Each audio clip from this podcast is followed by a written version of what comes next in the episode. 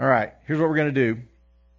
Kidmo, you're in here today, um, and um, I, you just so happen, I just so happen to have a shorter sermon plan for you today, and which you're super excited about.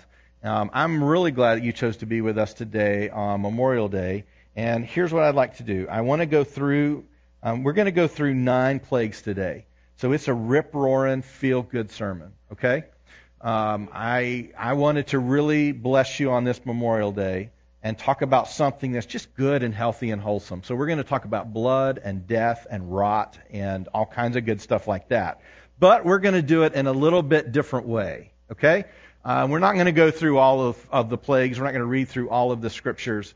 Uh, but I do want to give you a bigger picture of the story. And then I want us, we're going to, to summarily look at uh, the plagues because there's something really amazing happening in this, in this portion of this, the series of Exodus. But it doesn't make a whole lot of sense if we don't understand the story leading up to it. So let me give you a, a couple of uh, points of quick background. We're going to jump in and read a little bit of the kind of the intro to the plagues. Uh, I want to I want to tell you the things about the plagues that you have not heard before.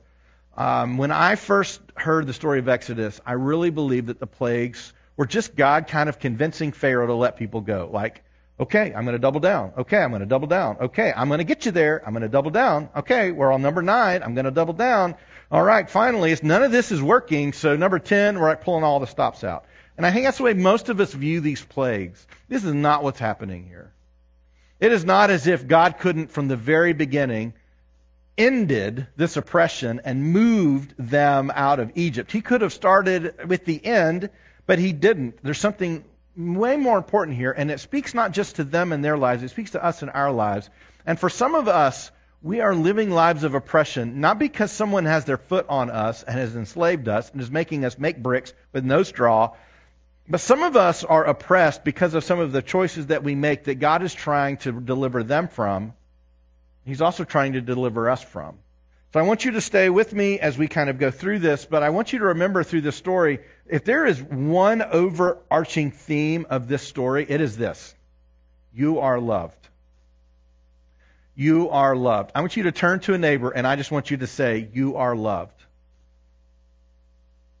I don't see anybody bringing dates today, so, you know, it's, they're, they're missing out. They didn't bring a date to hear that today. But you are loved. And listen, you are loved no matter what.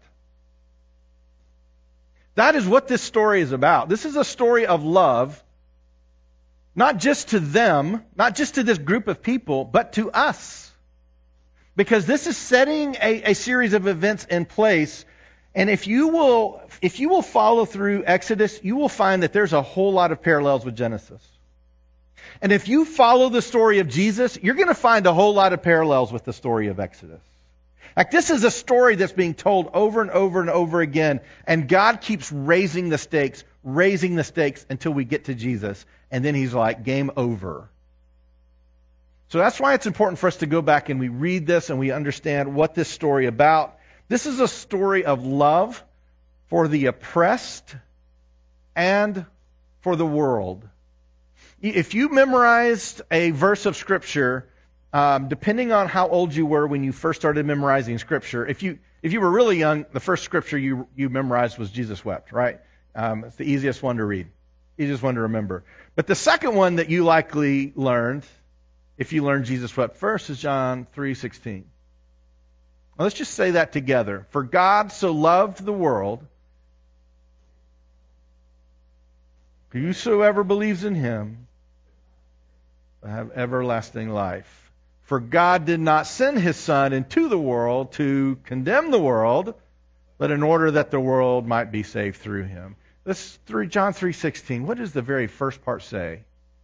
For God so loved the Hebrews. Right? Oh, it doesn't? For God so loved the Jews. For God so loved the really faithful church people. God so loved the people that just don't do the big sins. And for God so loved the world, which is me and it's you.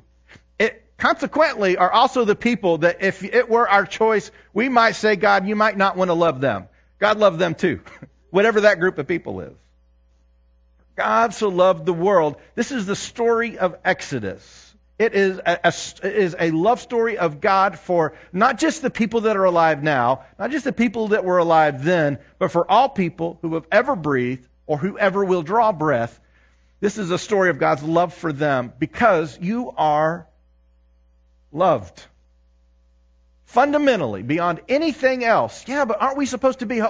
You are just loved.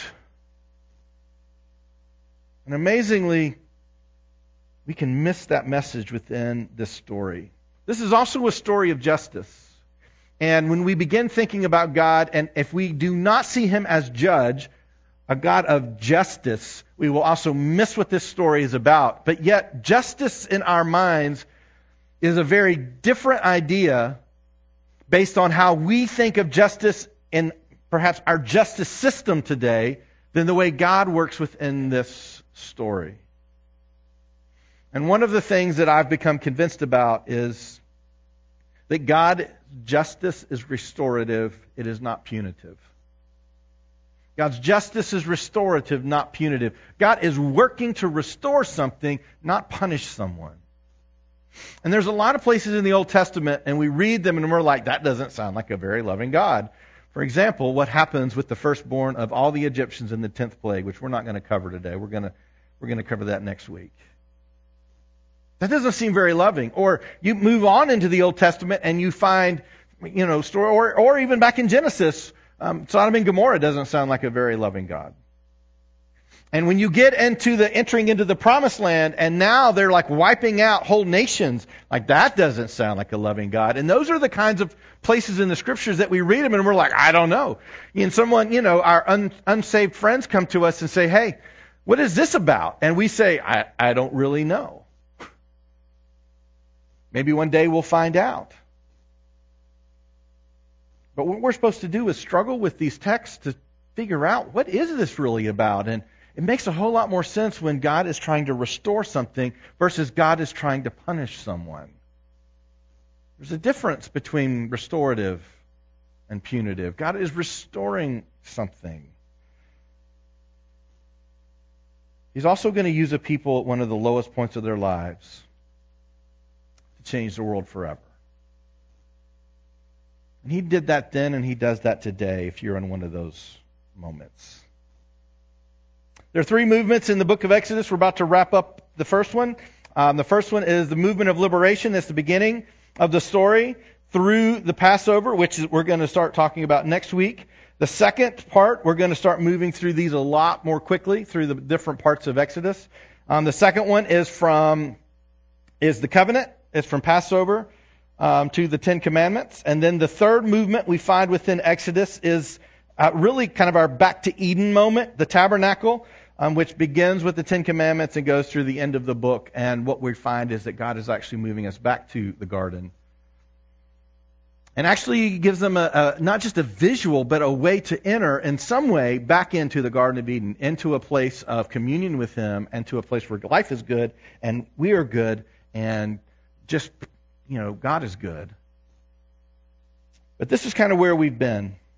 We began with, with chapter 1. Pharaoh is afraid of this massive expansion of the Hebrews. He's afraid they're going to take over the nation. And he does what people who operate out of fear do. They try to fix it under their own power. And so he tries to fix it in a number of ways. The first time he tries to fix it, he just makes them work all the time. Like they're just expanding. They're having kids like crazy. Here's what we're going to do. We're going to work them so hard that they're not going to want to have kids anymore and yet they still are just expanding and growing and getting stronger and stronger. And then the second time he comes back and he says, you know, here's what we're going to do. I'm going to get with the midwives, and whenever their their their boys are born, I'm just going to tell them, hey, listen, just make sure those boys don't make it. And the midwives didn't listen, and instead the midwives um, believed God. They did not believe Pharaoh, and so um, he comes a third time back. They're continuing to grow. His fear is continuing to grow with it. And so he says, every um, male baby is to be thrown into the river. And so now we have just this, this mass murder happening in Egypt. And yet, this one couple have a child, and they hide him, and his name is Moses. And it is through Moses that deliverance is coming, just as deliverance came to humanity through Noah, and they put him in an ark. Remember one of only two places in the in the Bible that use this word for ark. They put him in the ark, and they cover it with bitumen and pitch, just like the, the ark of Noah. And he floats down the Nile River, and the daughter of Pharaoh sees him and takes him into his household, and he grows up in Pharaoh's household, and for 40 years he's in this place of, of not ruling because he's not Egyptian, but yet he's with them and he's learning and he's growing and he's a part of this empire of Egypt. But he knows he's different and he begins to see his people being oppressed. And he decides, I'm going to step in and I'm going to use what I know about empire to save my people. And so as one slave is being abused, he steps in and he strikes a soldier and kills him, which is the way empire works. We by force take what we want. We step in and we take, we take out people if we have to do that. And yet God says, no, this is not how I work. This is not how I work. He flees. He goes and finds a wife. He's living a great life for 40 years. He's got kids. He's got a good job. He's got a great inheritance that's coming. He is set up. He's gotten out of Egypt. He's doing well. He's happy. And then God comes to him and says, listen, I have a task for you. I want you to go back and I want you to lead my people out. And he says, time after time after time, I can't do that. I'm not the right person for that. I'm no good at that. I, not me. I can't be that one. God says, yes, you're the one. Yes, you're the one. Yes, you're the one. And there's no other person that has been equipped to organize a nation out of a group of slaves and help them to, to govern themselves and to know how to lead and how to follow. So then he goes, and this is kind of where we pick up in the story. God quickens him, and Moses isn't fully committed to God yet at this point, and in the process of saying, Listen, I don't know if I'm the right one, God says, Yes, I am. And he says, Well, who am I supposed to tell him is sending me? Like, by whose authority am I going to do this? I'm nobody. He says, Tell him, tell him the I am sent you. And when we looked at that construction of that name, it just means he is, or I was, and I am, and I forever will be. But this idea of he is, just he is, well, that's not enough. He is what? Exactly. I mean, he is like everything? Yes. What about this? Yes. What about that? Yes. He is. He just is. It is in him that all being exists. It's in Him that our being exists. It's in Him that our lives have purpose and meaning. He is, I am, and He reveals His name to them, which is Yahweh. Which is, an, is incredibly important because much of the plagues are about also revealing the name of Yahweh to Pharaoh. So he goes with Aaron. Let's pick up Exodus chapter one, 7, verse 1. I'm gonna we're gonna read this the beginning and kind of the intro and and the first um, plague, and then we're gonna look on them kind of as a whole. Um, I think there are three major lessons we can pull out of here. We're gonna I'm gonna share those with you. Then we're gonna be done for today. And the Lord said to Moses, "See, I have made you like God to Pharaoh, and your brother Aaron shall be your prophet, and you shall." Speak all that I command you, and your brother Aaron shall tell Pharaoh to let the people of Israel go out of the land. But I will harden Pharaoh's heart. And though I multiply my signs and wonders in the land of Egypt, Pharaoh will not listen to you. Then I will lay my hand on Egypt and bring my host, my people, the children of Israel, out of the land of Egypt by great acts of judgment. The Egyptians shall know that I am the Lord when I stretch out my hand against Egypt and bring out the people of Israel from among them. Moses and Aaron did so. They did just as the Lord commanded them. Now Moses was 80 years old and Aaron 83 years old when they spoke to Pharaoh. Then the Lord said to Moses and Aaron, When Pharaoh says to you, Prove yourselves by working a miracle, then you shall say to Aaron, Take your staff and cast it down before Pharaoh that it may become a serpent. So Moses and Aaron went to Pharaoh and did just as the Lord commanded. Aaron cast down his staff before Pharaoh and his servants, and it became a serpent. Then the Pharaoh summoned the wise men and the sorcerers and they, the magicians of Egypt, also did the same by their secret arts. For each man cast down his staff, and they became serpents. But Aaron's staff swallowed up their staffs. Still, Pharaoh's heart was hardened, and he would not listen to them as the Lord had said. Then the Lord said to Moses, Pharaoh's heart is hardened. He refuses to let people go. Go to Pharaoh in the morning as he is going out of the water. Stand on the bank of the Nile to meet him, and take in your hand the staff that turned into a serpent. And you shall say to him, The Lord, the God of the Hebrews, sent me to you, saying, Let my people go, that they may serve me in the wilderness. But so far you have not obeyed. Thus says the Lord, By this you shall know that I am the Lord. Behold, with the staff that is in my hand, I will strike the water that is in the Nile, and it shall turn into blood. The fish in the Nile shall die, and the Nile will stink, and the Egyptians will grow weary of drinking water from the Nile. And the Lord said to Moses, Say to Aaron, Take your staff, stretch it out on your hand over the waters of Egypt, over the rivers, their canals, and their ponds, and all their pools of water so that they may become blood. And there shall be blood throughout all the land of Egypt, even in vessels of wood and in vessels of stone. I think there are three primary themes that we, there, there's a lot of stuff we can dive into here. But I think there are three primary themes that we can pull out of here. One is that Yahweh is in some way battling against idolatry and the gods of Egypt there is also this struggle between restorative versus punitive justice. What does that look like? And the third is that God, who is the bread of life, is very different from idols, which are perpetual emptiness. I want to, I want to somewhat unpack those, but before we do that, I want us to look at the plagues themselves. I shared some of this on the first week that we met, but some of it is um, a little different. There are 10 plagues or 10 acts of decreation. And in these 10 acts of decreation, there are three groups of three, and then there's one big granddaddy plague at the end. The three groups of three plagues, the nine plagues, are going to be um, they're going to happen pretty quickly. They're going to be grouped together, and you're going to. There's some really common themes throughout those three. And then the last plague, what we find is that they have about three or four chapters just for that one plague. It is really in depth. It is a really big deal. Plague number one begins with blood in the river, and it ends with death in the city of Egypt. All of this pointing back to the very thing that they are being had been oppressed with, which is the destruction of all of these children that are just thrown into the river. That is the theme we're going to find throughout this. God saying, This thing you have done is evil. this thing that you have done is horrible. And so I'm going to rise up, raise up a people that are going to do something different. If we look at the word plague, it, it actually can be translated in a number of ways. It can be translated to hit or to strike. It can be translated to touch or touch intensely. I would say these are some intense touches. It can also be interpreted as signs and wonders. We tend to translate them as sickness or disease, a pandemic, COVID, something else, smallpox. Those are the things that we, we think of as plagues, but literally it just means to strike.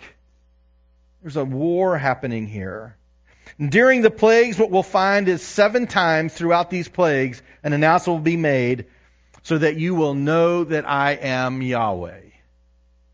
Seven times through these plagues, that's going to be said to Pharaoh. Because he is trying to let Pharaoh know who is doing this, that he is the God of gods, he is the King of kings, he is the Lord of lords, he is Pharaoh.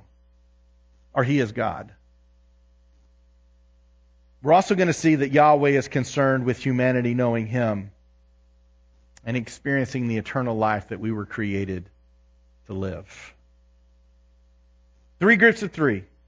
First group of three is blood, frogs, and gnats, or lice, depending on your translation. And interestingly, in each of these three groups of three, they happen exactly the same way. The first one, first of the group of three happens in the morning, and he is told to go meet Pharaoh by the waters or by the river Nile, and he says, so that you will know I am Yahweh. The second one, frogs, um, Moses is supposed to go into Pharaoh's house. The second and each of the group of three is him then going into the house And then the third, there is no warning whatsoever, like gnats and lice. There's no warning. Second group of three, flies, he says in the morning. You are to meet Pharaoh by the waters, so that you will, and, and you are to say to him, you will know that I am Yahweh. Um, then disease, or this is where he separates the herds, um, and Moses is told to go into his house and tell him that. And then, without any warning, boils happen. The third group of three, we have hail, and he says, Go down in the morning and meet Pharaoh by the waters, so that you will know that I am Yahweh. And then he goes to his house, and we have the plague of locusts, and then there's no warning again, and there are three days of darkness. There's a pattern here. First, you go down to meet him at the river, and then you go meet him at his house, and then I'm going to do something with no warning whatsoever. Go back to that first group of three on the slides.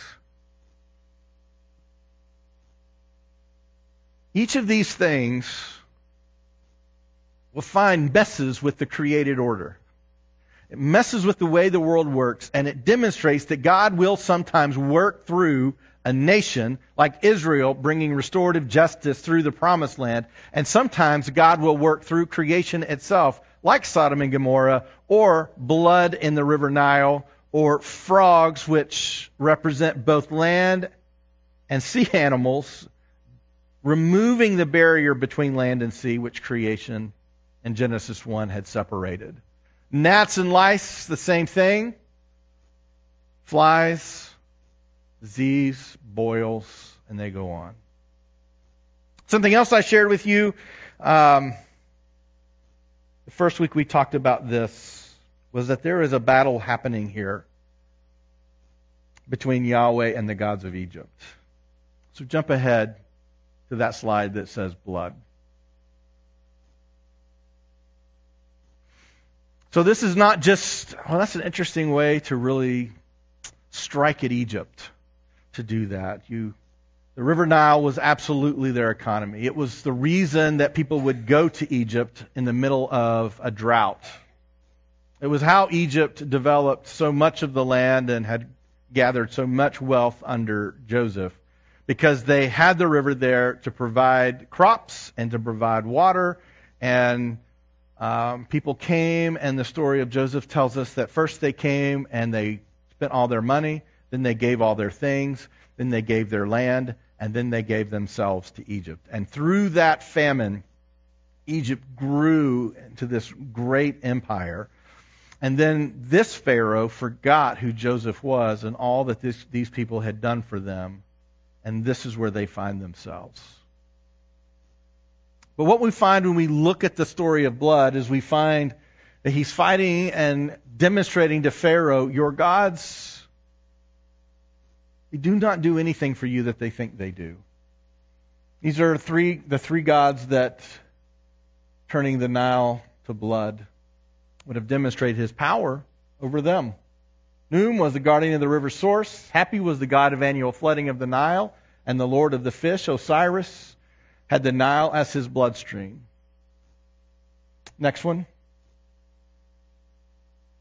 Frogs. Heqet was the Egyptian goddess of fertility, water, renewal.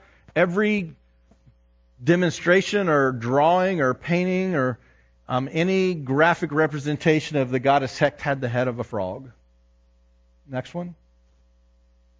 Gnats or lice. Geb was the Egyptian god of the earth, was over the dust of the earth, and yet when Moses struck the dust of the earth, it turned to gnats or lice and covered all of Egypt. Next. Flies. Khepri was the Egyptian god of creation, movement of the sun, and rebirth. And every representation of Khepri had the head of a fly. Next one.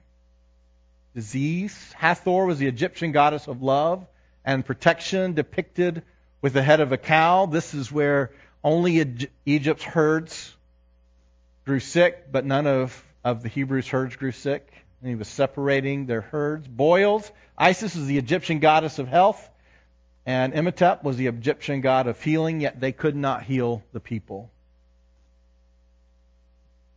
Hail.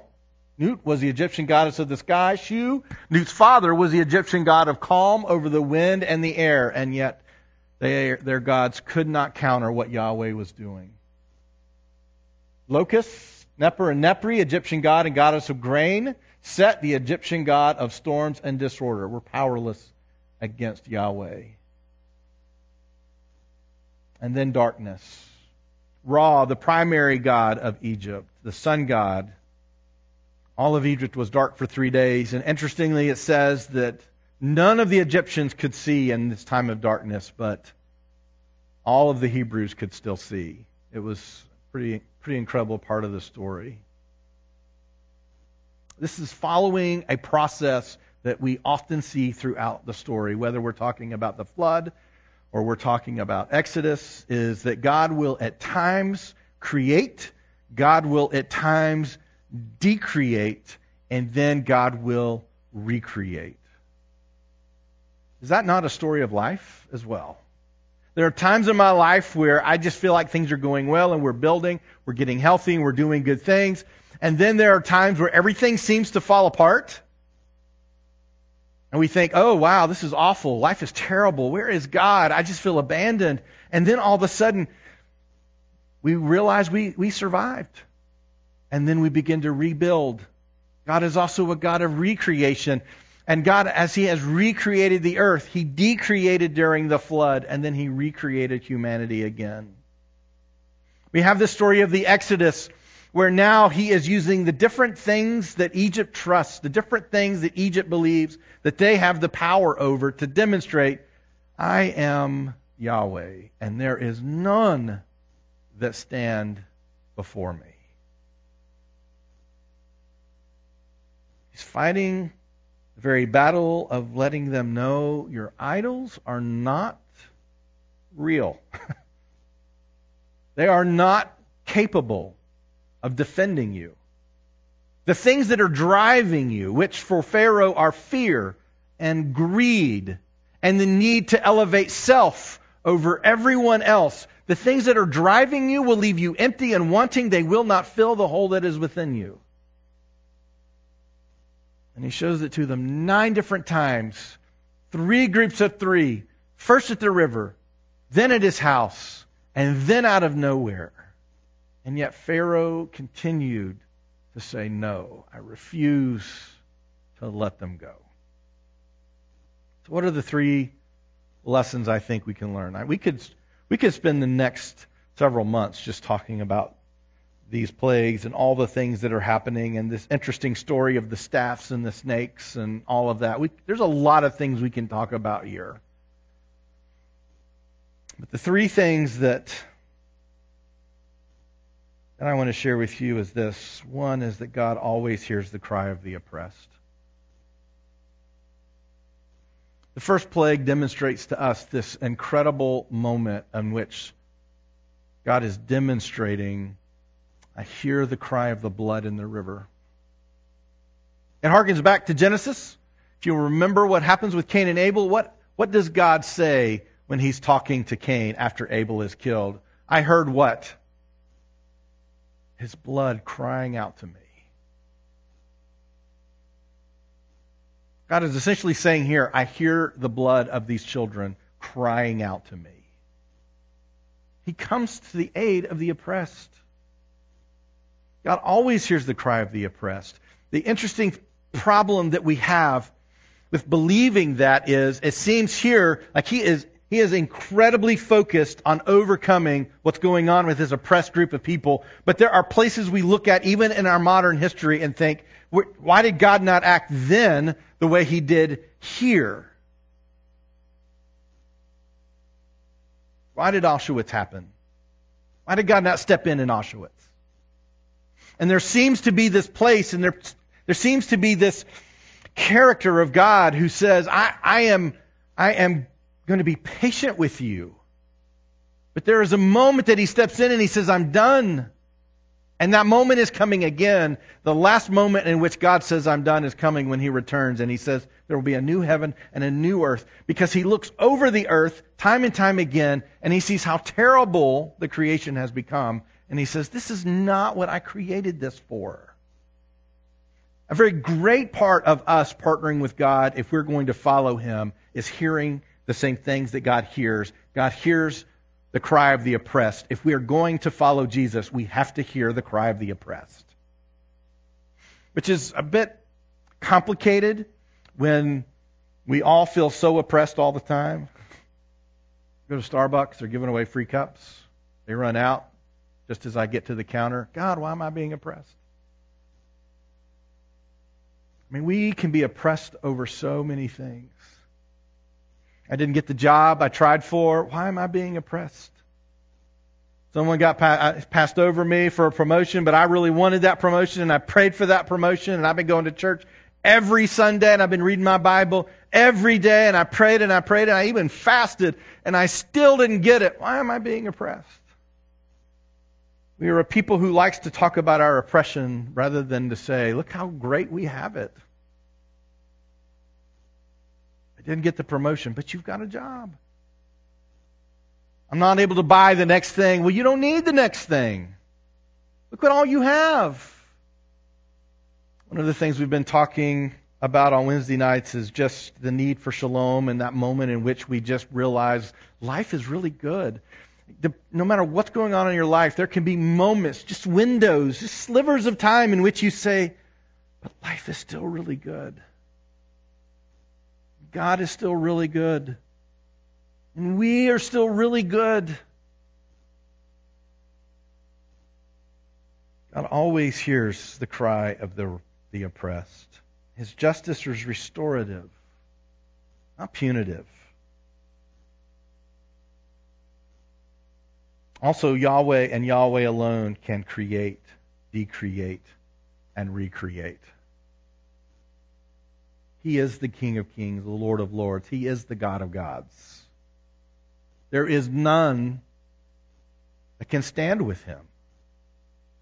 And what he's trying to demonstrate to us today and to them at that time is there is a way, there are, there are, are things we can worship that lead us to the very place where Pharaoh ended up. They can lead you to places of great power. They can lead you to places where somebody pats you on the back and says, You are such a success. They will lead you to a place where you look around and you have more than anyone else has around you. But what we find over and over and over again is as we seek those things, as we get them, they don't actually fill this big hole that resides within us that we're trying to fill.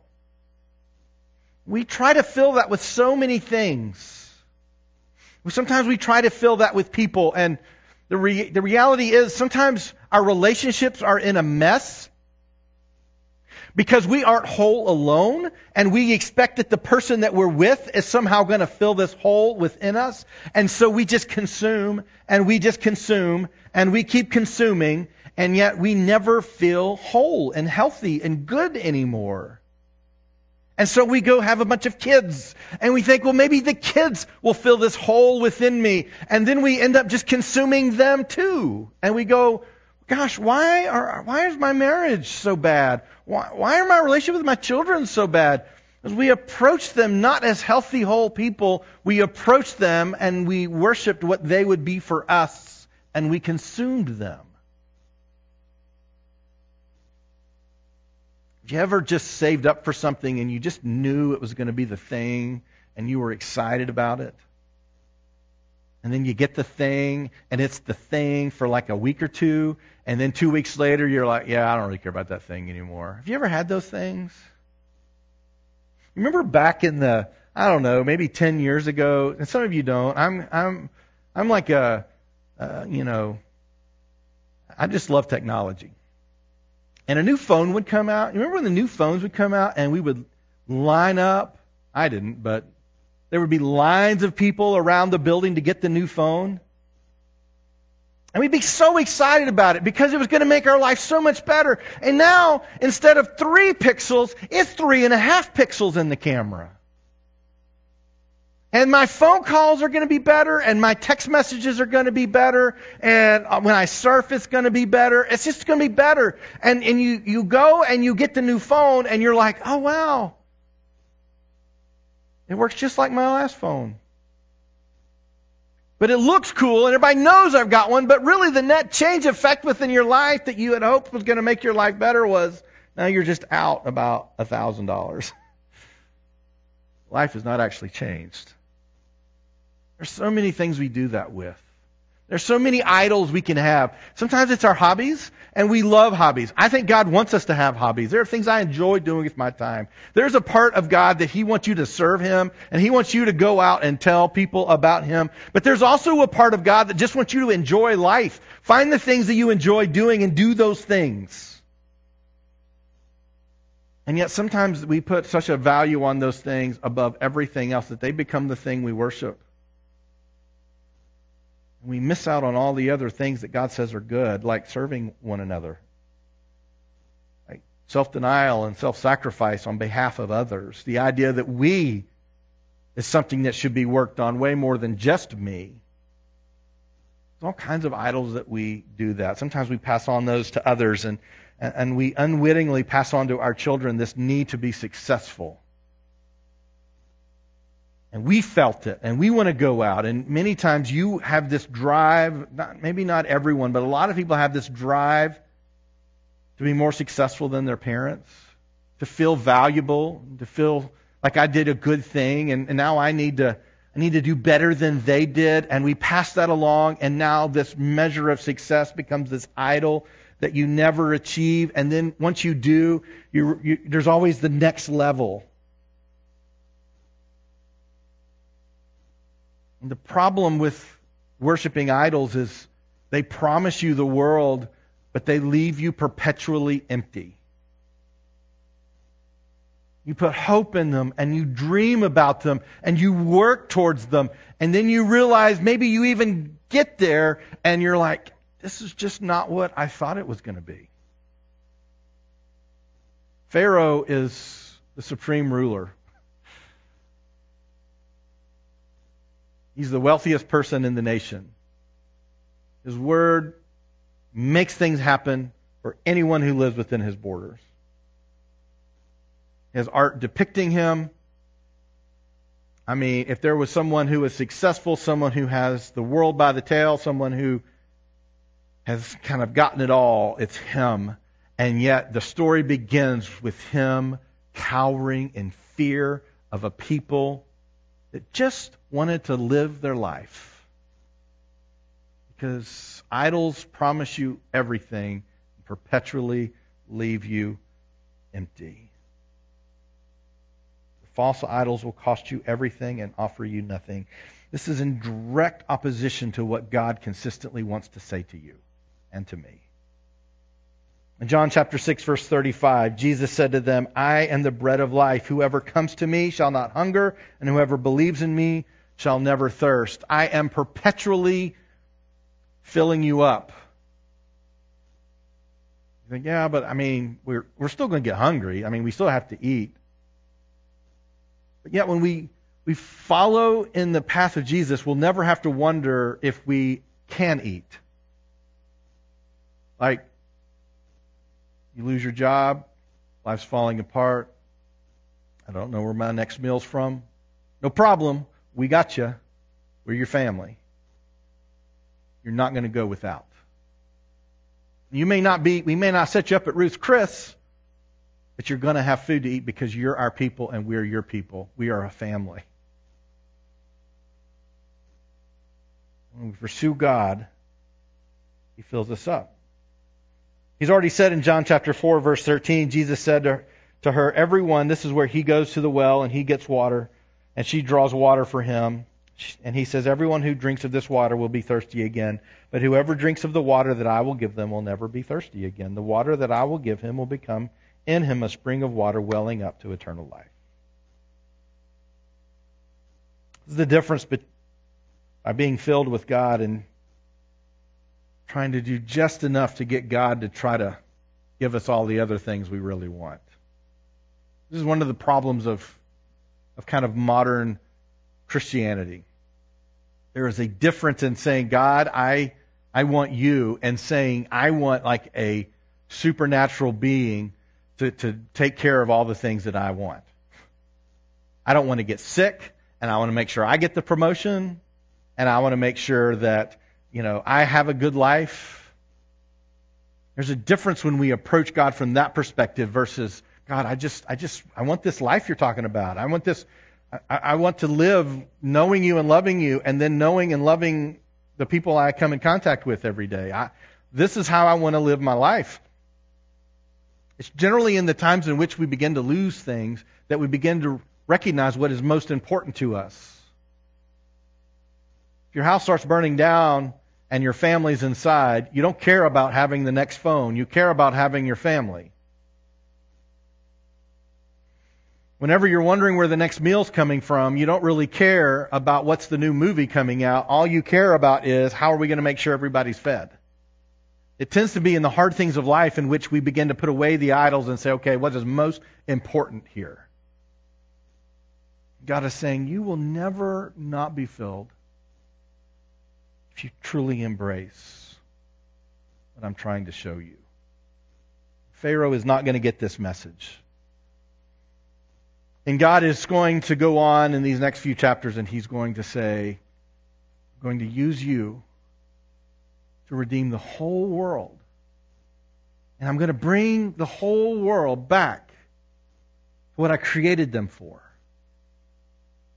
And we know that that's going to involve Jesus. For them, this is the beginning of the process that God is working to redeem the world through this group of people and their God Yahweh that seven times throughout the plagues, Moses would declare to Pharaoh, or God would say, so that you would know the name Yahweh.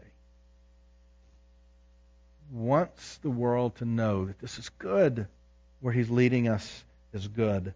He also wants to know, wants us to know that life is good and that God is good, that you are good and that we are good. The story of Exodus is a pretty beautiful story. This is a really ugly part of it.